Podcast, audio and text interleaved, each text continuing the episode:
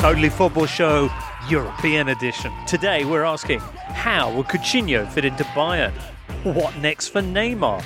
And should everyone just stop playing football and watch João Felix at Atleti? Plus, Wolves at Torino and big things growing in the nether regions in this Totally Football Show in association with Paddy Power. Hey, listener, well done for joining us. We've got for you today Julien Laurens is here. Bonjour. Alvaro Romeo's here. Hola. Later on, we're going to have Raphael Honigstein on the phone and Michiel Jongsma telling us all about the Eredivisie. Do you know they're already three rounds into the Dutch Championship? And also back with us today is James Horncastle. Great to see you, James. Great to be back, James. That's nice. what a weekend, eh, around Europe. A lot of people saying, oh, the European leagues, they're all a foregone conclusion. Ha! This weekend, none of the reigning top five league champions won. First time that's happened since 2014. Now, Juve admittedly didn't actually have a league match. PSG, Jules, we'll hear later on about what happened to them at Rennes, a 2 1 defeat. Shocking. Bayern got held a 2 2 by Hertha and went out and signed Coutinho. And Barcelona lost their opening game of La Liga. And thanks to a great goal from Aritz Aduriz, 89th minute, and he had uh, a fantastic bicycle kick uh, that uh, made San Mames roar. Excellent. Well, I tell you what, Alvaro, in honour of that, let's begin with Bilbao bagging three big points against Barca.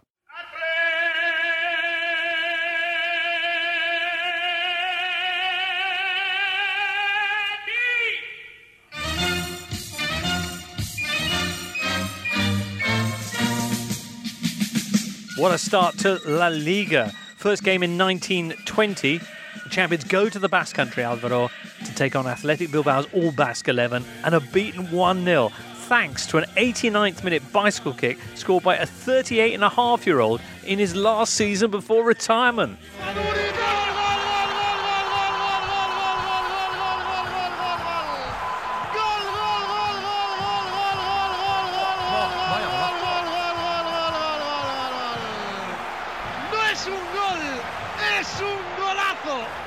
Wow. Alvaro, you were telling us all about this extraordinary man's career uh, the other day, and he comes on, what was it, in the 88th minute? Yeah, he came in the 88th minute, I believe, and he scored a minute after he came in, 65 seconds to be more precise, uh, with a beautiful bicycle kick. A week after he announced that he was going to retire at the end of the season, he scored this goal that gave Athletic de Bilbao three very valuable points. Athletic de Bilbao needed uh, something like this because last season it wasn't very good, especially the first third of the season was catastrophic. And uh, beating Barcelona is something that doesn't happen that often. In fact, uh, Athletic de Bilbao is always powerful at home, but uh, beating Real Madrid, Barcelona, or Atletico is not taken as a must at all. If anything, like manage to get unbeaten against them is all right. But so beating them in the 89th minute is something really powerful and magical over there, yeah. And keeping a clean sheet as well, which is no mean feat, even if Barca were without Leo Messi. They were without uh, Lionel Messi, but uh, also Dembele, Antoine Griezmann, and uh, Frenkie de Jong were there. So they had enough talent uh, to try to win the game, and uh, they played really badly. Athletic de Bilbao put the pressure really high up, and Barcelona couldn't cope with it. And uh, I saw again the mistakes that last season were costing Barcelona a lot, especially in Champions League tires. They were slow when moving the ball, and they were lacking some vitality as well, some vitality that I can see in Manchester City, in Liverpool at the time of uh, pressing uh, to get the ball back. Barcelona doesn't have that, and uh, I'm not too sure that Antoine Griezmann is the player Barcelona needed. Probably they needed a very quick winger and not a player who will basically play where Lionel Messi plays when Lionel Messi is back. So I think that there are few structural problems at Barcelona that the quality of Messi has been disguising and concealing for many years. And when Messi is not there, you can see what the problems are. Interesting. When was the last time they failed to win their opening game of a campaign? That was in 2008 when Pep Guardiola took over Barcelona and uh, they lost uh, the first game of La Liga, they drew the second game of La Liga, and from that point on, Barcelona, so Guardiola started, you know, moving like a wheel, like a machine, and destroying every rival. Well, plenty of time for them to uh, sort things out. However, this weekend, their rivals in Madrid both won. And let, let's talk about Atletico first, because a lot of people talking about them as the real uh, contenders to take away Barca's throne. That is still to be seen, I believe, because uh, Diego Pablo Simeone hasn't won the title since 2014. Some say that he doesn't have the, the quality of Barcelona and Real Madrid, but he has been given plenty of players in uh, in that process, and he's never been able to win the title again. But uh, well, there are some really promising prospects, and one of them being Joao Felix. Mm. Yesterday he did an amazing run that led to a penalty that Alvaro Morata missed. But uh, he, he is a player that uh, uh, brings a lot of joy to Wanda Metropolitano. And uh, he couldn't finish the game because he had some cramps. But uh, 70, 60 minutes of Joao Felix were enough to know that he won't be the next big thing. He is already a really good superstar and a really good player. So I would say that he's not a, a prospect, but he's a reality. I thought he was amazing in the game. I have to say that run, especially because he took on three players and it's the pace in which he, he runs with the ball. We we often talk about Kaká and how similar to Kaká he is in many aspects, not just looking like him, but but also the the pace he has running with the ball is just outstanding and all the skills and everything. And and that was just the first game. You can just imagine in 10, 15 matches when he'd be more used to playing with the rest of the team, more used to the Simeone method, more used to La Liga, more used to everything. It's just going to be outstanding. And and he didn't come from far because you know from Portugal to Spain, but you you could have thought okay we'll have need a bit of time to adapt and everything. It didn't need any of that. So Mm. Just 19 years of age. Atletico did get a 1 0 win. Morata scoring uh, the only goal of the game with the assist from the other young revelation of this side, Kieran Trippier. He was very good. He played really well for Atlético de Madrid. And uh, I read an interview yesterday to Jose Maria Gimenez, uh, who is a centre back playing for Atlético de Madrid. And he says that Kieran Trippier is making a huge effort to integrate quickly at Atlético de Madrid. And he already drinks mate, which is a very typical Uruguayan drink. So apparently he's spending some time with the with the lads after training, just uh, trying to integrate there. And he played a good game, uh, Kieran Trippier, in the same way that uh, Atletico showed that they still have, and they will always have under Simeone, that uh, powerful defense. Uh, they were playing with one man down as well as Getafe in the whole second half, but they didn't concede any any goal opportunity. Are Atletico the best placed team this year? That's a question that's, that's doing the rounds at the moment. I still believe it's Barcelona. Uh, Really? I, and I know that Barcelona has some structural problems and uh, some good stars are aging. They are in the wrong side. Well, they are 30 or 31, 32, like Messi, Luis Suarez. But still, Atletico de Madrid is still to be proven. They've got many new players that we don't know how they are going to turn out. The likes of uh, Lodi, the left back, uh, who, by the way, was sent off yesterday. Um, the likes of uh, Joao Felix, well, we know that he's good, but still, uh, do we know if he's going to be solid for 38 games? So there are many questions at Atletico de Madrid, whereas Barcelona has been winning the title eight times uh, over the last 11 years. So I think that that makes them favorites. Okay.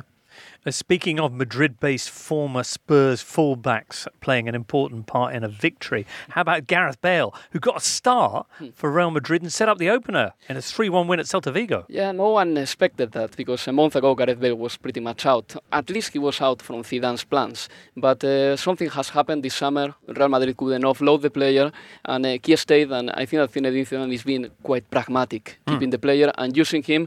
By saying We, we the have sooner he goes, the better. yeah, yeah, but Well, that, was back a few weeks ago. three wasn't it? weeks ago, and Yeah. everything has changed completely. And sometimes there are things that trigger these uh, Mm. situations, like for example, Eden Hazard getting an injury.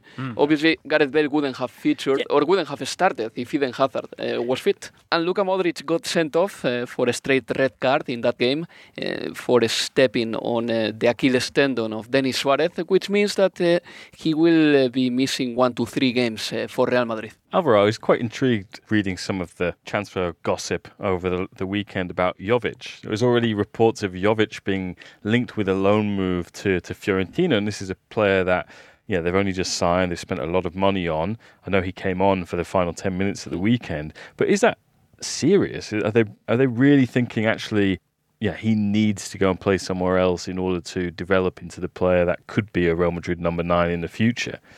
I really don't think that's going to happen. I- It's true that uh, there is no patience at Real Madrid, Mm. and it's a club that lives uh, by what one. happens. Yeah, what, hap- what happens in the present is what counts, and it doesn't matter what happens a week ago.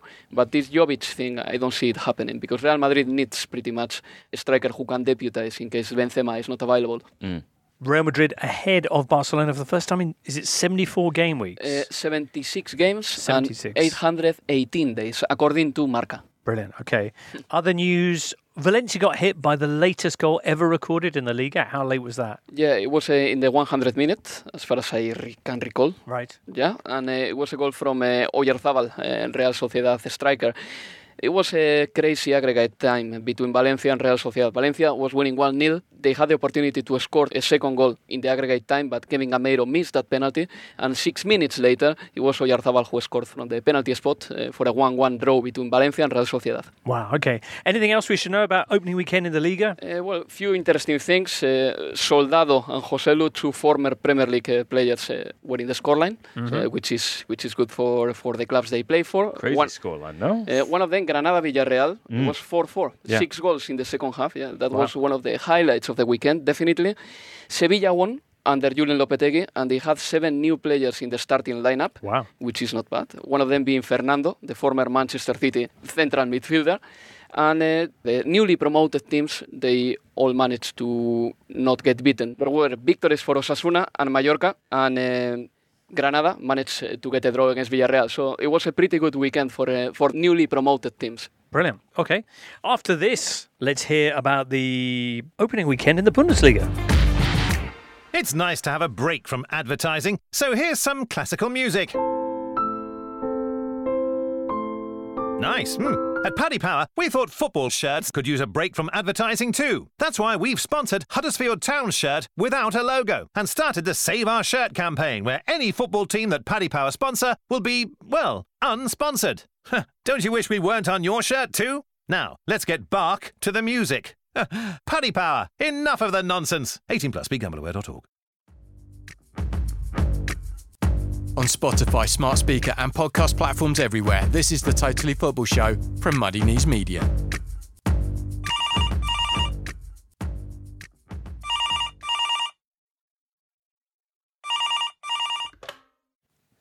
Hello, Who's there? it's Raphael Honigstein. Raphael Honigstein. Thanks for calling in, Raf. Whereabouts in the wide world of football are you? I'm in Huntington Beach, Damn. All right, excellent. California. Eh? What, what a place! What a place to be as the Bundesliga season's just getting started. Working hard. were you were you able to catch the opening weekend and, for example, Bayern Munich's clash with Hertha Berlin? Of course, James, of course. The minor matter of eight hours time difference does not stop me watching one of the Bundesliga. Excellent. All right, and and particularly a season opener like that, I see that Robert Lewandowski became the opening scorer of a Bundesliga season for the fifth year in a row. Is that because Bayern always play first or something? Yes, exactly. The champions play first, so it's not a total coincidence. All right, okay. But the good news uh, kind of finished with uh, his two goals for Bayern Munich. Uh, they ended up with a 2 2 draw against Hertha.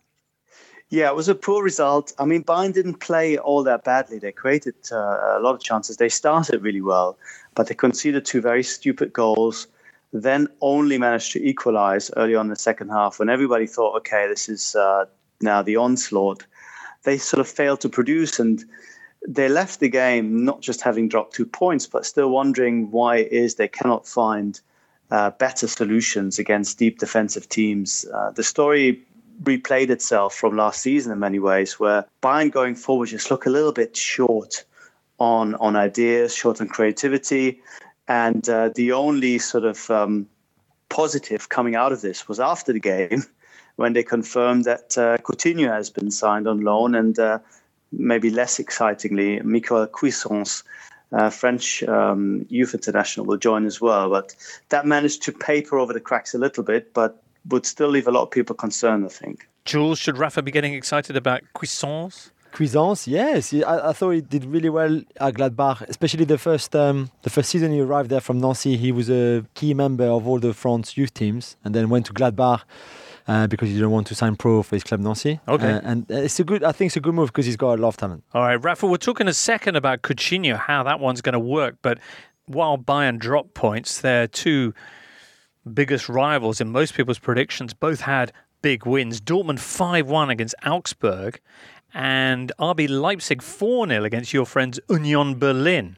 Yeah, very impressive from both teams. First of all, Dortmund, you know, they started really badly. They conceded after 30 seconds. Um, some really sloppy, sloppy defending. But then unlike Bayern, they recovered and they played some beautiful football. I mean, Favre will will find ways against most defensive sides. His team move as a unit. They have a sort of uh, a game plan that you can see. It's not just putting in crosses as Bayern have resorted to all too often. And uh, it was hugely impressive, not just the result, but the performance. Uh, and of course, it looks as if they might be able to take advantage of that uh, Bayern weakness that we that we saw on on on the evidence of the first game. But with Leipzig, it was a similar story. Everybody expected them to struggle a little bit against Union, who had their first uh, Bundesliga game, who caused a lot of noise. Um, after 15 minutes, when the uh, boycott uh, stopped, and Leipzig basically took the lead and never really, uh, never really looked back. Uh, Union had a a few sort of half chances, but Leipzig's footballing quality and under Nagelsmann, some kind of tactical accomplishment that you could see. They changed things up quite a lot during the game. They couldn't cope ultimately. Um, they didn't seem to mind all that much because the occasion sort of was um, was the big thing for them. But Leipzig looked looked pretty good. Raf, there was a lot of interest over this first Bundesliga clash for Union. The uh, opening 15 minutes with this boycott, that was a boycott against the kind of their plastic opposition. Is that a fair summary? Yes, absolutely. Um, they didn't like the fact that they were given that game against uh, Leipzig in the first their first Bundesliga game. They see it almost as if the occasion was a little bit uh, diminished uh, or cheapened by that. They they regard Leipzig, as many of traditional football uh, fans do in Germany, as an artificial construct, as a marketing vehicle. They don't consider them um, a real club, and you know they're so extremely um, positioned on the other side of the of the scale, if you want, with that strong bond between the club and the fans and all these things. So it was always going to be, I think, an opportunity to make a statement that they don't like the sort of team. But after 15 minutes, they basically stopped and just started supporting it their side, and and the atmosphere was still was still amazing. Um, some of the Leipzig fans complained about their ears ringing because it was so loud, but it wasn't ultimately enough, unfortunately, to, to help their team to to get anything from All it. right, so, some really nice gestures as well. Rafa, why was it that the official attendance was so much higher than the capacity? Well, they counted um, some of their dearest members who'd passed away before the uh, the club had made it to the Bundesliga. There was uh, banners in the stadium recognizing um, them. There was a white uh, banner for every member who um, who didn't uh, live to see the day of Union playing in the Bundesliga. They were held up and uh, commemorated that way, which was one of those very uh, unique and very moving things that came out of this game. Beautiful. All right, well, let's have a quick word about Coutinho, part of the reinforcements for the champions, which also include Ivan Perisic. But uh, most attention focused on the, the, the Barcelona midfielder. How is he going to fit in? Is it a loan that they're intending to then make as a long term deal, or is it just a stopgap until the likes of Sané are available? What are your thoughts? It seems to me more of a, of a stopgap solution. Of course, if he works out fantastically well, then they have the option to buy. Uh, as they found with James, an option to buy doesn't necessarily mean a lot if the player doesn't want to stay. Um, I think buying towards the end of James's stay at, in Munich didn't want him necessarily to stay either. But the point is that it is it is an option that might not be relevant. Uh, what is, I think, really necessary is to, to have someone who provides a bit of spark, provides a bit of creativity. They've changed, if you will, the strategy from signing uh, wingers and, and, and, and real wide players and Sané or others that they looked at, and they've gone f- more for a number 10. Of course, he can play out wide, and um, I guess the thinking is that against most teams, Bayern won't have a lot of space, and maybe a, a, a number 10 type player will be more beneficial than having a fourth, uh, a fourth wide player. I can see that to a certain extent. Uh, at the same time, Niko Kovac has not really uh, shown too many signs of, of, of, playing that kind of football with that dominant sort of number 10 in the past. Uh, James struggled under him. Müller took a long time to get going and now plays mostly wide. So it's not an immediate um, fit that sort of screams, okay, this is exactly what they need. But I guess the, the pressure was on to deliver a big name and to get something in in terms of uh, attacking a quality that they found that a more opportunistic move uh, was warranted in this case. Pretty exciting signing for Bayern, though, no? For the, from a, from a fan's perspective. It's exciting, although I think it might be overplayed a little bit. I think Niko Kovac said the whole of Germany is happy that Coutinho is coming. I- am not sure about that. Um, Hasan Salihamidzic said he was the outstanding player at the Copa.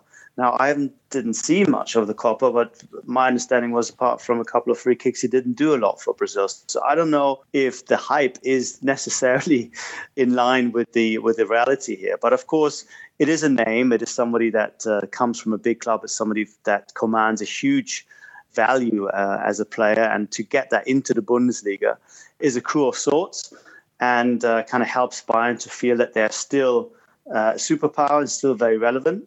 But I don't think it necessarily solves some of the underlying issues which we A saw against Hertha and B much more difficult to solve when it comes to um, the authority of Kovac, for example, and the the lack of joint up thinking at uh, at board level. I mean, these these are structural problems that will, I think, continue to to dog them throughout the season.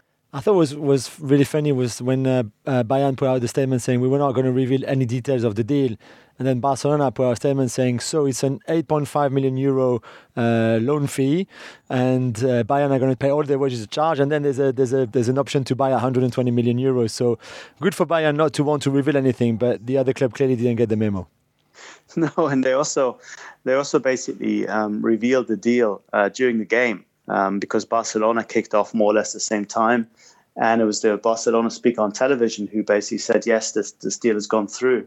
So for once, um, I think Bayern, they weren't happy that they didn't break it. At the same time, they were quite happy that they could just turn up in the mix zone and says, yes, this is happening, rather than talking about something that might not happen, which has been their downfall throughout the summer uh, with deals that uh, ultimately fell fell apart. So I think this is this is one that they can live with. Rafa, have a super time in Huntington Beach, and hopefully you'll be back with us next week. Yeah, the week after, James. Ah, all right then. Okay, well, happy trails. Next up, let's hear about a huge weekend in France.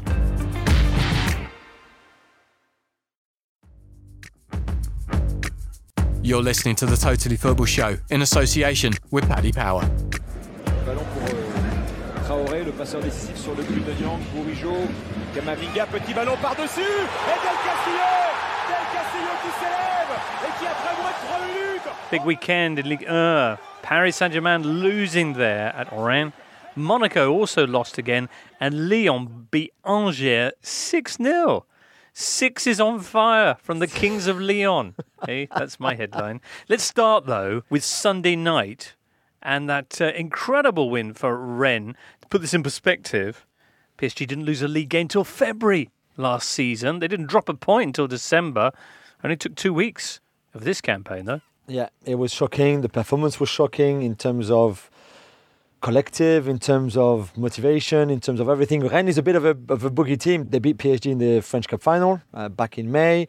They gave them a lot of troubles in the uh, French Community Shield as well. Bête Noires. Bête Noire. We, we call them. Yeah. Yes. Yep.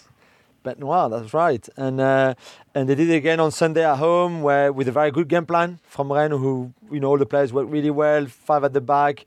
Uh, they were very efficient going forward. They have this incredible talent in midfield, Eduardo Camavinga, who would we will talk about him a, a bit later. But from PSG point of view, it was really really poor performance, and it was the, the first time they lost so early in the league in the league season uh, since 2011-2012 when they lost on the opening game uh, at home against Lorient. They ended up not winning the league that year because mm. Montpellier won in 2012. In 2016-2017, they lost at the end of August in match day 3 mm-hmm.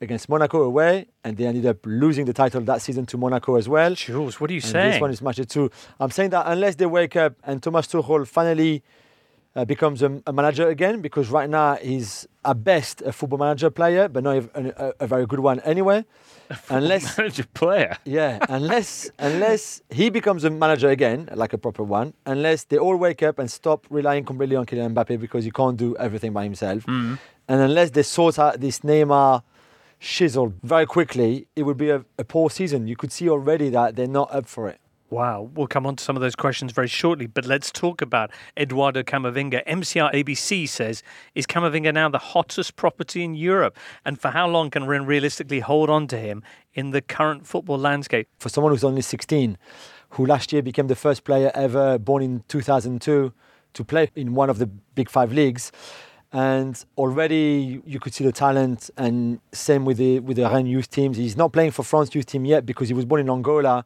and moved to France with his family when he was only one years old, and he's still waiting for his, his French passport to go through.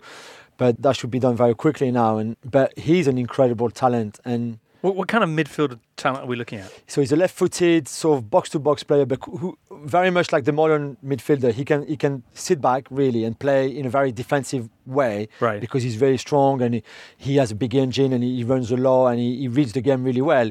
He can also go forward with that left foot, as we heard on that second goal from Rennes, who he gave a lovely assist to Del Castillo. He can create. He didn't misplace a pass at all on Sunday night. I Incredible. He bossed that midfield like rarely anyone has done before against PSG in the last few years. Also registering an assist at the age of 16, the youngest player to do so in, in Opta's records. he signed a new deal. They were very clever. They gave him a new deal, or they extended his professional contract Ah. three, four days ago. Right. Their uh, backer. Tell us a little bit more about who is behind Rennes. Because I wasn't figuring them. Salma Hayek's husband. Exactly. Yeah. Yeah. Yes, the Pinault family, one of the Mhm. richest families in uh, in France, who owns loads of luxury uh, brands. and- Gucci, luxury Exact- brands. luxury, luxury brands, and Mm. you know all sorts of uh, very expensive things. They've they've built that empire long time ago, and they're from Rennes. They're, they're Breton. They're from Brittany, Mhm. and the club has become was was bought by uh, the father, so uh, Mr. Pinault Senior. Now the son is in charge as well, Salma Hayek's husband, and it took them a long time to finally get success. Uh, for a long time, they spent a lot of money on players that didn't really work out for them. Same with managers. But in, in Julien Stéphan, the son of Guy Stéphan, who is uh, Didier Deschamps' assistant with the national team, they found a really bright young French manager. And finally, all the recruitment they did and being clever, the chairman is the former PSG sporting director, Olivier Létang, who's doing a great job there. They've built a very, very competitive team and they won the cup last year for the first time in years against PSG, and they had a very good success in the Europa League, only losing to Arsenal in the second leg after beating them at home in the first leg. So things are, are looking really well. They've got great fans, great ultras, great cop, and, and, and it's good to see how well they've played yesterday. And the academy is one of the best. Not just Camavinga, who joined the club when he was 10, Hmm. but they've got loads of other very good, talented players that they play in the first team, like Jolin, for example, who, who again we heard on the on that little clip. So it's a it's a very very good project right now. Okay. Lyon, with that 6 0 win against Angers on Friday, that's their biggest home win for 13 years. Speaking of not misplacing a pass, Jason Denayer completed all of his 114 pass attempts against Angers.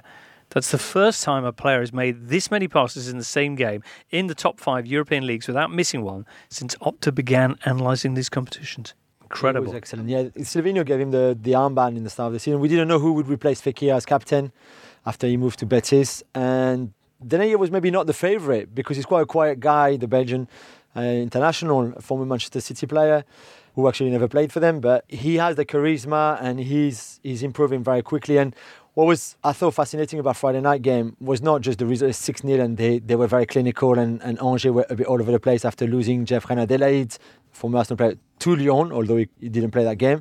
But it was the reception that the Groupama Stadium gave to Juninho. It was Juninho's return mm. since he left the club as, as the legend as he was a player, but now as a sporting director, trying to build this new project as well and bringing Sylvinho with him and you know buying all those players in, in the summer and the reception from the fans was just incredible. They had that incredible banner and you know welcome back Juni and all the all the chants were for Juninho and he looked very emotional to be fair. It's something that French clubs have have rarely done, bringing old legends and you see with PSG for example where former players are until rec- very recently very absent to that Qatari project. But I thought it was very clever from Lyon to finally go and get Juninho, who was always made for this kind of role. And let's hope for them that he continues like this because so far 3 0 at Monaco, 6 0 against Angers, they're looking really good. Nice to see them bring back former closer. When Thierry Henry went back to Monaco, remember that was some really heartwarming, heartwarming scenes. At Lyon, they finished 19 points behind Paris Saint Germain last year. Mike says, though, do they have a good chance of winning the league, though, this season? That's what, nine goals scored and unconceded in their last two games now. Yeah, and, and in Moussa Dembele, they've got um, maybe the, the most informed striker, most informed player, I guess, with Kylian Mbappe. So far this season, he scored two more goals. Since the league started, they've been well organized, well balanced. It's, there's nothing, you know, it's not Pep Guardiola kind of football, but it's a very good, solid football. And Dembele is very good. And, and you could see already what Sylvinho is trying to do. And, and they're working really hard. So they, they will push PSG, I think, f- you know, unless PSG wake up for for, for quite a while. Wow, Barcelona wobbling in La Liga. Bayern, who knows what's going to happen there, and, and PSG potentially seeing their their grip on the title slip away. It's the Neymar saga. I think Thomas Tuchel keeps saying, "Oh, it's not a problem for my team. It's not a problem for me, for the players." I think it's really disturbing. It's disturbing for everyone. The, his friends and the other Brazilians, like Thiago Silva, want him to play, and he can't play. He's not even there. He doesn't train with the team. I think it's a complete mess that is also reflecting on the form of the, the team, and with all the other issues like that dependence on Kylian Mbappe is far too big. The, the Thomas Tuchel weird things that he stopped coaching everyone, and, and all of that. It's not good for PSG right now when the others are, are picking up form. And it is a big deal for Barcelona as well. Still, I go back to summer 2017. They haven't recovered from that summer yet, eh, in the sense that Barcelona never thought that they could lose a top player to PSG. That happened. And uh, the other day against Athletic de Bilbao, no one was looking at Griezmann or at De Jong and saying, these are the new players, let's put our faith on them. They were wondering where Neymar is. And uh, on Monday, there was a meeting at Barcelona headquarters, and uh, the outcome of that is that they are going to present a new offer for Neymar on Tuesday. So that could be one of those uh, decisive steps in an attempt to get the player. But can can they afford to have that outlay on Griezmann and then come back in for Neymar It would have as well? to be a loan. Yeah, no? it would be a loan. H- hence the meeting. That's why they were discussing how possibly they could do it financially. Because obviously, getting a player like Neymar now, as much as they have uh, managed to get rid of uh, Philippe Coutinho's wages, getting a player or signing a player like Neymar at the minute for Barcelona is impossible. But the loan is not going to happen. PSG are- are not going to. Well, right now, they're, they're saying they're not going to They, loan. they'd rather have Neymar sit out the season or be He won't sit out the- unhappy. Yeah, but he, he, he can't be unhappy for too long either. It's not in his interest, or the Neymar brand, or or PSG team, or the Brazilian team that Neymar doesn't play at all this season. So he might sulk a little bit, but there will be a point where he will want to play again, surely. I mean, he's a professional, James. That much is true.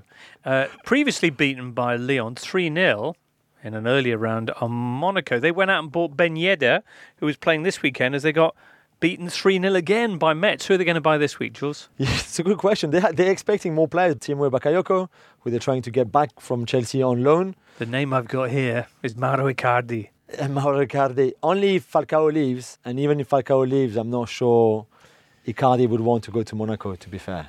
Icardi only wants to stay at Inter or go to Juventus, and that's it. Even Napoli, I think, have been quite frustrated because they're very intent on making an offer, giving Wanda a role in one of uh, Aurelio De Laurentiis' films, Nice. and you know, ultimately, it doesn't look like it's going to happen.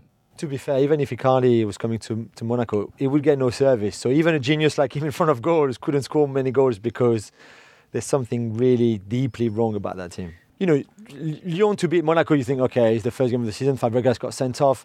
But for Monaco to go away to Metz, who are back in the top flight, and to lose another player, red card, Ruben Aguilar, who was sent off as well, and to lose 3 0 as well, was pretty shocking. Jardim has a lot of work on his hand, and they, they will sign more players between now and the end of, of, of August, beginning of September. But I think the problem is far deeper than just new players. James and Jules, you're both going to be adding some continental flair to our first Totally Football Show live event of the season. I'll be joining you, as will Duncan Alexander, on Monday, September the 30th. And listener, if you'd like to be part of this very special evening, then you can acquire tickets now at southbankcentre.co.uk. Just search on Totally Football Show. That you probably don't need to. It probably comes up with a big banner picture of one of us. It's me uh, straight away. So Is this the same venue and same time as last year when we did this, and it coincided with the FIFA Best Awards, which was next door? It was next door. Yeah. The best is in Milan, I think, this year. Oh, it's okay. Milan, Yeah, it's in Milan. We're not going to Milan. We are going to Liverpool in November when Jules, you and the Klopp Whisperer, aka Raphael Honigstein, are going to be on board for that one. Yeah. So you're popular with the, uh, well, everybody really. wait. Anyway, we'll have more details on that later on, but ring this one in, in your diary. September the 30th, southbankcentre.co.uk. Oh, hello. Sounds like we've got another call coming in. Hello. Hello, it's Michiel Jongsma. Hey, Michiel Hello. Jongsma. Excellent. Hey, Michiel, th- thank you so much for calling in because you guys have been playing football for, what, three weeks now already in the Eredivisie? Yeah, absolutely. We like to start the league uh, quickly when uh, when the kids are still on their holidays, so can they can watch a lot of Eredivisie football. Right. And, and what kind of thing will those kids have been seeing in the opening rounds? Well, uh, the first round really threw up some upsets with Ajax, PSV, and Feyenoord all dropping points. But uh, I mean, three weeks in, and it's back to the usual with uh, PSV and Ajax joint leaders. Although Ajax are actually actually top, and uh, PSV are sharing the second to sixth spot with uh, four or five other teams. It's quite crowded up there. Right. Ajax indeed who scored nine goals and conceded just one in their last two matches. They seem to have survived that run of uh, summer sales pretty well. Yeah, absolutely. They've been they've been quite smart in in the, their approach of the window. In, in general, they have been uh, a bit of a scattergun when it comes to their transfer policy. They've bought a lot of players to replace Matthijs de Ligt instead of one uh, very expensive one. Uh, the main uh, the main candidate to replace Matthijs de Ligt there should have been Edson Alvarez, a Mexican uh, international who was also catching the eye from, for example, Wolverhampton Wanderers. Uh, but for now, it seems like Perr Schuurs is the new uh, the new hot thing in town, a centre back that joined from Fortuna Sittard last season. Uh, and yeah, Ajax. I mean, you can see that they're playing uh, a different type uh, type of football compared to last season. It's a little, little less controlled because of that Frenkie De Jong shaped uh, hole in midfield, but it's uh, it's again very fun to watch. Excellent. Van der Beek's the, the the other name that's still being linked with a move to away, even at this late stage. Real Madrid supposedly uh, interested in him. Uh, he did uh, feature in the team at the weekend in the 4 1 win against uh, Venlo. Yeah, and uh, he's been he's been progressing so well over the last year. Uh, it's it's quite remarkable to think around this time last year he wasn't even sure of a starting spot, and now he's one of the most sought after midfielders in the in Europe. Uh, honestly, it seems it seems quite likely that he will stay because uh, Ajax are a good place to be at the moment. They've uh, managed to extend the contracts of several of their key players, uh, including Hakim Ziyech, which is probably the the one that everyone is most surprised uh, by. And it wouldn't surprise me if, if Donny van de Beek would decide to stay for at least one uh, one season. Brilliant. Okay, can you tell us a little bit more about uh, VVV Venlo? Well, VVV Venlo is, is, is, is a world renowned team for Keisuke Honda uh, mainly. Uh, and Ahmed Musa, former Leicester City, was actually there as well. Uh, but these days it's uh, it's it's the temporary home for Lee Cattermole. So uh, exactly, yeah. That's that's the one thing we're looking out for. So Lee Cattermole, he, he went on trial or he's actually signed up for, for the season, is he? Uh, I think he's still on trial. I don't know if any, any contract has been signed yet, and I can imagine that there might be a bit of a uh, wait for that as well because VVV Venlo play on an artificial turf, and with Lee Cattermole's playing style, I'm not really sure if that's safe for either the pitch or his his legs. To be completely honest, right? It's not the most natural. I mean, I never thought Lee Cattermole he'll wind up in Dutch football. How, what kind of a Dutch side are VVV Venlo? Oh, they've been they they have been uh, upsetting the odds, especially last couple of seasons when they played a, a, quite a sturdy brand of football. You have Stan Valckx there, former Sporting uh, Portugal uh, defender, PSV defender, Dutch international as well. Uh, they've they've done a really good job in, in setting up the team and getting some surprise signings from from all over the world. So in that in that uh, setting, Lee Cattermole would would actually fit quite well. Uh, they tend to be uh, more defensively organized than actually expansive, which also makes sense. So I think there there's some some merit in thinking it's a natural fit actually, which sounds weird because Lee Cattermole was probably the least Eredivisie like signing uh, that we've had here for ages. Okay, he's not the only Englishman at VVV if he does join. Jerome Sinclair is with them and we expected bigger things of him, didn't we? So uh, it will be interesting to see if those two can can match up in a, in an unlikely English partnership and uh, take the Eredivisie by storm. Right. So far, it hasn't quite happened that way. VVV fresh from two 4-1 defeats in a row. Uh, what other news? Uh, any other big tales that we should know about from the opening three rounds of the Eredivisie, Mikhail? Well, the Feyenoord are always a story, being the the second biggest club historically in the country. And the good thing about them is that they're still unbeaten in the league. The bad thing is that under Jaap they're still to win a game. So that is quite interesting. Some quite remarkable signings, including Liam Kelly, who joined him from uh, Reading. Uh, apart from that, the one team that everyone is really looking uh, forward to at the moment is AZ. Uh, and they've been defying the odds uh, for for ages because they're not that big a club. Um, they have been making headlines for the wrong reasons in, last week because they're uh, one of the the uh, stands had its roof collapsing, and it looks like they can't play there for a year. Those rumors are floating about at the moment, and it seems like they averted disaster, but where they will play, no one knows, but it will definitely be fun to watch because they have Myron Boadu, uh, a very young striker who seems uh, to be lined up by Ronald Koeman to make an impression soon, as well as Calvin Stengs, a winger slash midfielder that that has been um, bamboozling defenders for for a year now. Brilliant stuff. All right, Miguel, that, that's excellent. Do hope you'll be calling in again soon with, with further updates on life there in the Netherlands. I definitely will, James. Have a good day. You're listening to the Totally Football Show with James Richardson. The wait is finally over. After a long summer, Serie A returns to Premier Sports this weekend. Channel will be showing no less than six live games in this opening weekend. And as per last season, Premier will also be airing weekly highlights and preview shows throughout the season. It all begins Saturday at 5 o'clock UK time. Parma taking on Juventus, and that's live on Premier Sports. Premier Sports is available for just £11.99 for Sky and Premier Player customers, and also available on Virgin TV. Great to be back, eh, James Horncastle? Oh, it is indeed, James. All Wow. summer, all summer, you two have been waiting for this show. All your friendly pre-season rubbish, and now finally you're there. I think I speak for us all when I say we're very excited about Serie A coming back. Rightly so. There's so many interesting moves that have happened, so many developments. Stephen Dando says, which team, James, which team has strengthened best in Serie A, and how will Giampaolo do at Milan? Relatively speaking, so outside of the top 6 I think one of the teams that is really interesting and could push to get into Europe and do a bit of a Torino uh, or an Atalanta is Bologna. Oh, Because I think Bologna have signed very well. They've spent a lot of money, 57 million euro so far. Joey Saputo, the owner, showing some real ambition after spending some money refurbishing the training ground and the stadium over the last few years. Just this sense that Bologna are better than a team that should be fighting against relegation or mid-table.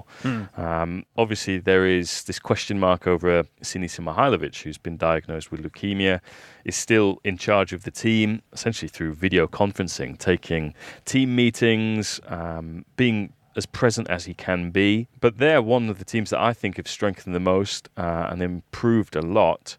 And then I suppose I look at some of the, the top six sides. You have to look at Inter, I think. Um, you know, just how wide ranging um, the recruitment has been there, strengthened the defence, strengthened the midfield, strengthened the attack, and they're not done yet. Andrew Cuthbert asks, what are they smoking at Inter Milan if they think Lukaku and Sanchez will bridge the gap with Juve? And can we persuade them to take Jones and Smalling before the effects wear off? Well, look, I think they're going to show that these two players um, are better than you know what their time at United um, has been, because I think both of those players have had very good careers outside of their time at Manchester United. Maybe Manchester United is the aberration in their time as players. Um, it's curious to see Alexis Sanchez at the moment on the cusp of returning to Italy, um, where he'd be playing in the 3 5 2, which I think is more suited to his skill set. It's the system that he played with Toto Di Natale at Udinese. And, you know, I think the project at Inter, the manager at Inter, certainly doesn't suffer fools gladly. Conte will be the kind of guy who could reinvigorate them. Um, so, you know, I think it's interesting because we've been talking about this merry-go-round in Italy with strikers. Um, once one uh, leaves, the others will, will will follow.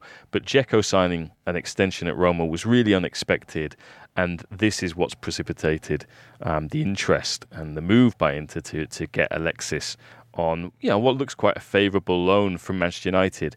You know, cheap fee uh, when you think of the, the age of the player and the fact that it would be what a loan uh, for a couple of years, and United having to share some of the burden of those Three quarters of it. enormous Apparently, wages. 75% would still be paid by, Yeah. by United. I mean, it, it could look terrible for United if these two end up firing and say win the league with Inter, which I think you know we're going to have a very competitive Serie A this season. And if they do anything in the Champions League as well, with which, okay, that is a question mark over Conte, but this is a strong, side, which has been put together very intelligently, Mm.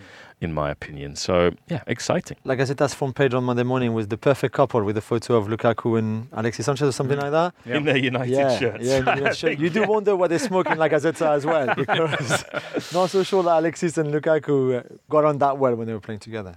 Other bits of transfer business. Napoli, have they now confirmed Chucky Lozano, or is that still don't think pending? it's been confirmed yet, but Napoli want to make a statement in attack. I don't think Lozano would be the last signing that Hmm. they make uh, in the transfer window. I think uh, they want to bring in a more orthodox, more traditional striker um, as well, which is quite interesting.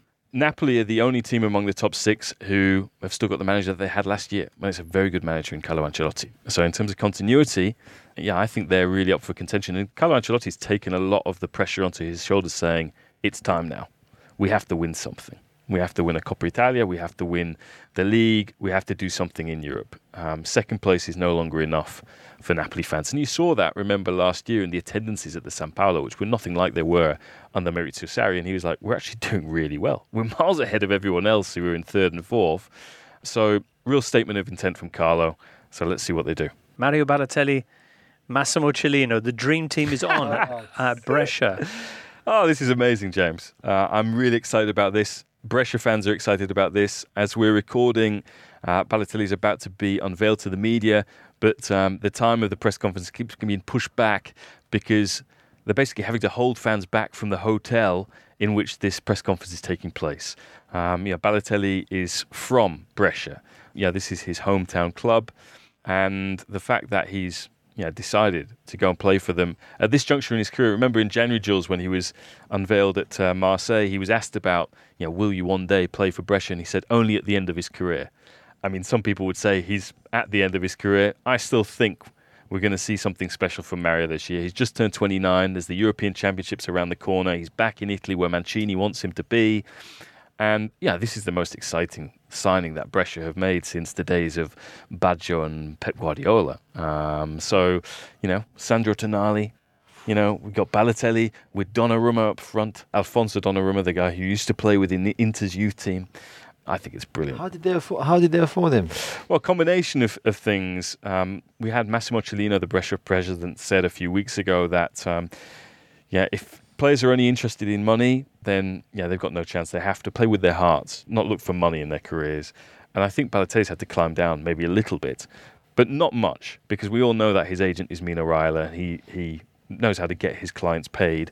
I think one of the big things is that there's these new tax breaks in Italy. If, if you've played abroad for two years, you can come back, and I think Brescia will only have to pay sort of 50% of his tax on his wages, which yeah, it has really facilitated in being able to get this deal done. Also, the way it's structured is that um, it's one year guaranteed, and then it's two years um, if they stay up on the, Okay. on the back of that. So they have to have to stay up, and a lot of it is performance uh, incentivized. So in terms of games played, goals scored, um, etc. So I think base it's about one and a half million a year, which is considerably less Massively than less, than yeah. what he was on at Nice and in Marseille. But I think obviously, you know, if he wins the Ballon d'Or, which we all we all expected from Balotelli, Yeah. and he expected of himself when he started his career, then he'll be making four million very soon. A quick word on Dybala. Fantastic goal for him in the. Oh, Goal of the pre-season. Goal of the season already. Because the preseason matters. It's more important than Champions League. But yeah, I mean, I think as important as the goal, James, was the celebration, which Right. was him popping his collar and showing the number 10 shirt, very important shirt in Italy and particularly at Juventus, patting the badge on his chest. He does not want to go anywhere. So here's M. A. Moir, who wants to know Have Paratici and Agnelli gone insane, or is there some Juve master plan? Why would they be getting rid of is, is the question whether it. I mean, you've raised the, the notion here about whether the, the man is really in charge of transfer dealings at Juve is a certain CR7. Is that hmm. what's behind this attempt to move Dybala out? I think with Dybala, it's it's exclusively financial. They need a windfall because of the money that they spent on De Ligt, because of the wages that they pay Cristiano, because of the fee that they paid Cristiano.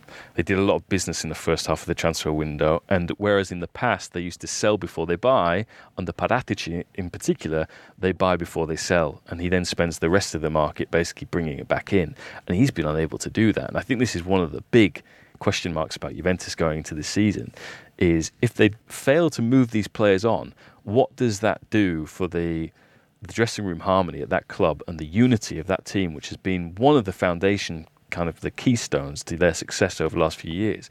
We saw Mandzukic come on against Triestina, and he was just completely disinterested. He was Mm. like, "What am I still doing here?" Essentially, I think that is a real problem for them, both financially and from a kind of morale and harmony point of view. And yeah, in terms of a master plan, I think when you've tried to sell Dybala not once but twice and failed, it's a complicated situation. Are PSG going to buy him? I think they would like to. To replace Neymar, if Neymar was to go, for sure, it would be one of one of the two that they would bring in or try to bring in. If Neymar stays, it's a bit more complicated, but they still might try to go for him, although that's not what they need the most if Neymar stays. But I think they, Leonardo really likes the idea of trying to get Dybala into Paris. Okay. Well, we'll see if he features in the opening uh, weekend of the season, which sees Juve kicking things off five o'clock on Saturday afternoon. They are at Parma at the Ennio Tardini Stadium. Yeah. What, what a classic rivalry that is. Same fixture as uh, Gigi Maifredi's first game, Juventus. If you How want funny. to know more about that, listen to the Golazzo So we did a Golazzo, a series that will be returning soon. And one of the stories we did was about the last time Juve made a managerial appointment as unexpected and left field as Maurizio Sarri's. And the, the example we used was Gigi Maifredi. He began at Parma. It wasn't a season that ended well. We'll see how La Signora get Yeah, things going. You heard it here first. Juventus will finish seventh. Ah. Should we put it on the spot for who's going to win Serie A this year then? Go on. Go on. Inter. Oh, I think, James. yeah, it's, I think it's a, the logical choice at this point. Uh, all sorts of other interesting games coming up on the opening weekend. Also on Saturday, straight after that, down at the Artemio Franchi Stadium in Florence, Fiorentina are going to be taking on Napoli. Will Ribery have signed by then? Well, talks are going on at the moment. I mean, it's a very ambitious uh, signing, and I think this is one of the great things about um, this summer is the ambition shown by by clubs, partly facilitated by these tax breaks, um, but also the number of players who are kind of following their hearts. We talked about Balotelli going to Brescia, talked about Nainggolan going to Cagliari, um, even De Rossi going to Boca, just sort of living a dream like that. I think is something that's made it a really fun summer um, to follow. But Fiorentina almost um, cocked up uh, their first game. It was in the Cup on Sunday. They played Monza, who are now owned by Silvio Berlusconi and Adriano Galliani, who want to take Monza to uh, to Serie A. And I think Monza were 1 0 up until what the final 15 minutes, and then it was like Istanbul all over again for uh, for Galliani as these kids came off the bench for Fiorentina and ended up um, winning the first game for Fiorentina at the Artemio Franchi in six and a half months since that seven one Good lord. against uh, against Roma. It, it, yeah, again makes you reflect on how bad uh, their end of the season was, and I mean if Montella had lost that already, the knives would have been out, I suppose. Mm, if they weren't already. Yeah. Sunday night, all the games will be played in the evening because of the extreme August heat. Torino will be up against Sassuolo. Should be interesting. Before that, Torino will be taking on Wolves in the Europa League. We'll get a quick thought or two on that match in a second or two. Right now, though, here's producer Ben. Thank you very much, Jimbo. It's Lee Price from Paddy Power on the line, listeners. Isn't that exciting? And talking of exciting, Serie A. We've just been mentioning that the champions across Europe have been struggling. It's Parma against Juve on Saturday. What the odds of another upset? yeah, not great for those pre-season accas for title odds. Although Juventus I think will be safe this weekend. They're one to four to win away at Parma, who are seventeen to two, perhaps a shorter price, and like what's happened over the last few days, it's four to one the draw. Over to the Bundesliga, Dortmund are looking pretty impressive. Marco Reus was Footballer of the Year in Germany last season, so how about a Dortmund player scooping that award again this season?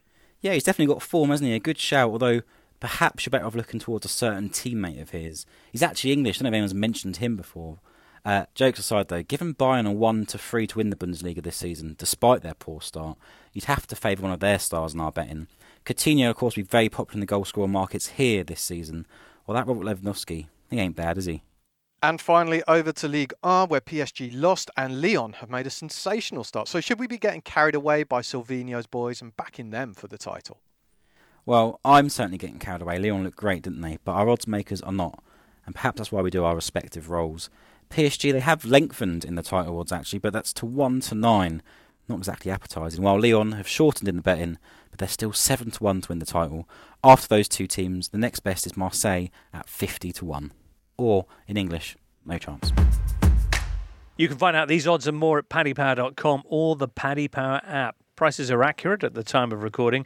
It's over 18s only. Terms and conditions apply. And when the fun stops, stop. What do you think then? Thursday night, Torino taking on Wolves. What's going to happen, James? Ooh, I think this is going to be a tight game um, because uh, Torino under Mazzarri have become very difficult to beat. Um, this was one of the reasons why they got into Europe in the first place, helped by the fact that Milan actually pulled out because of that agreement that they had with UEFA. But Torino have kind of done a Spurs in that they haven't really signed anyone this summer. They've they've really kind of gone in on the second year of Mazzarri. Everyone knows the system. Everyone gets to know each other. They've got a really good goalkeeper in Salvatore Sirigu, experienced, who yeah basically held his hands up in an interview this week and said, "We are old school Italian team. Um, that is how we play." And they've got Ola Aina, um, who they signed on a permanent basis from Chelsea, who did really well in this 3 4 2 or 3 4 3 that they played last year. But I think what's been really interesting about them in the Europa League qualifiers so far is the partnership that has uh, began to develop between Andrea Belotti and Simone Zaza. Mm. Because Zaza was very much seen as a lost cause for the last couple of years, ever since he did that. Uh, Jules is, uh, listeners can't see it, but Jules is uh, imitating it now. That penalty run up in, in, in Euro 2016, which um, yeah, Italy would have won that European Championship had he not, uh, him and Graziano Pelle, not blown those penalties. Um, but he's scored three goals in the Europa League so far, and he only scored four goals in all of last season. Um, so Zaza is back. Hmm. Wolves, you have been warned. Um, but I suppose, yeah, I mean, we get we might get to see Patrick Cutrone go back to Italy pretty early after his move to Wolves as well. Hmm.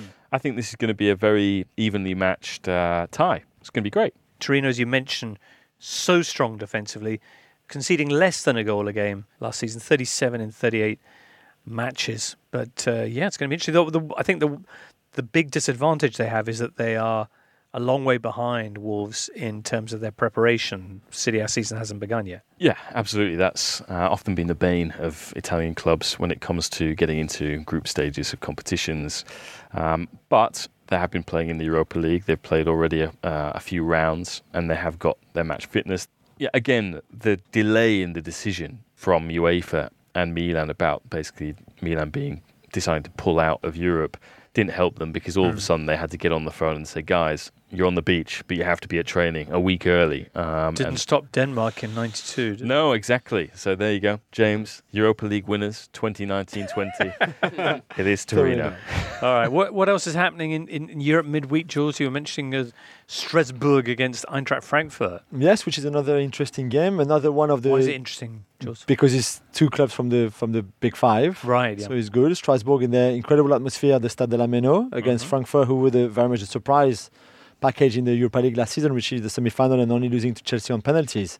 So they lost Sebastian Haller, they lost Luka Jovic, but they've also signed um, some interesting players. And Martin Hinteregger, who scored their winning goals at the weekend, was re-signed as well and permanently this time at the back. So um, yeah, I think this one is going to be very interesting and, and quite entertaining. Alvaro, just to finish off then with this question to you from Carlos. Came in late, but we just got time before the show wraps. Can you ask Alvaro when he thinks Valverde will finally get the sack? What new lows does Barca have to hit after the way they've been knocked out of the Champions League twice? Is this a common feeling? I think that this is more of a social media feeling than a Camp Nou feeling. Okay. Okay, Valverde is not as beloved as Luis Enrique, definitely not as beloved as Guardiola, but uh, Barcelona has won uh, two leagues, and in the last league, I, think, I believe that they lost only two games, and in the 2017-2018 season, they lost only one league game. So he's not doing such a bad job to the eyes of Barcelona's president. But it's true that the Champions League, what happened uh, against Liverpool in Champions League, obviously left uh, an indelible scar in uh, Philippe Coutinho, who is already gone, and uh, Ernesto Valverde as well. So if the results don't go his way over the last four or five weeks, I can imagine that he will be a candidate to leave. Okay. You yourself said, though, earlier on that Messi has covered up a lot of issues with Barcelona. So, with Leo Messi out for what, the next couple of weeks as well, is the danger that a really terrible start is going to. I think Barcelona calendar is kind of all right. They are not playing Real Madrid or Atletico yet, and uh, the next game against Betis is a must win. Betis lost uh, the opening game of the season. So I think that Barcelona has a chance to win there and to leave some problems behind. But it's mandatory that the likes of Griezmann Mm. and the likes of Dembele start signing because Luis Suarez is going to be absent as well, as well as Lionel Messi, and. Uh, those two French strikers uh, need to sign as soon as possible. Is it home or away? Against Betis at home. Barcelona Betis at home. Last season, Betis beat Barcelona at Camp Nou. Wow. By the way, When's that game being played?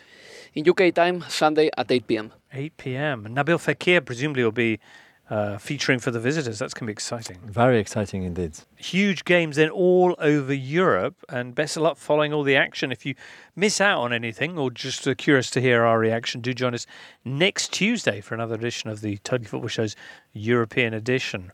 Uh, for now, many thanks to James Horncastle, Julien Laurens, and to Alvaro Romeo. Thank you. And Michael and Rafa for dialing in so unexpectedly. Uh, listener, thank you too. We'll be back on Thursday with the regular Totally Football Show. So do join us for that as well. For now, it's goodbye. You've been listening to the Totally Football Show, a Muddy Knees Media production. For sales and advertising, please email sales at muddykneesmedia.com. Keep up to date with everything across our Totally Football network at The Totally Show on Twitter, and make sure you check out our brand new website too, thetotallyfootballshow.com.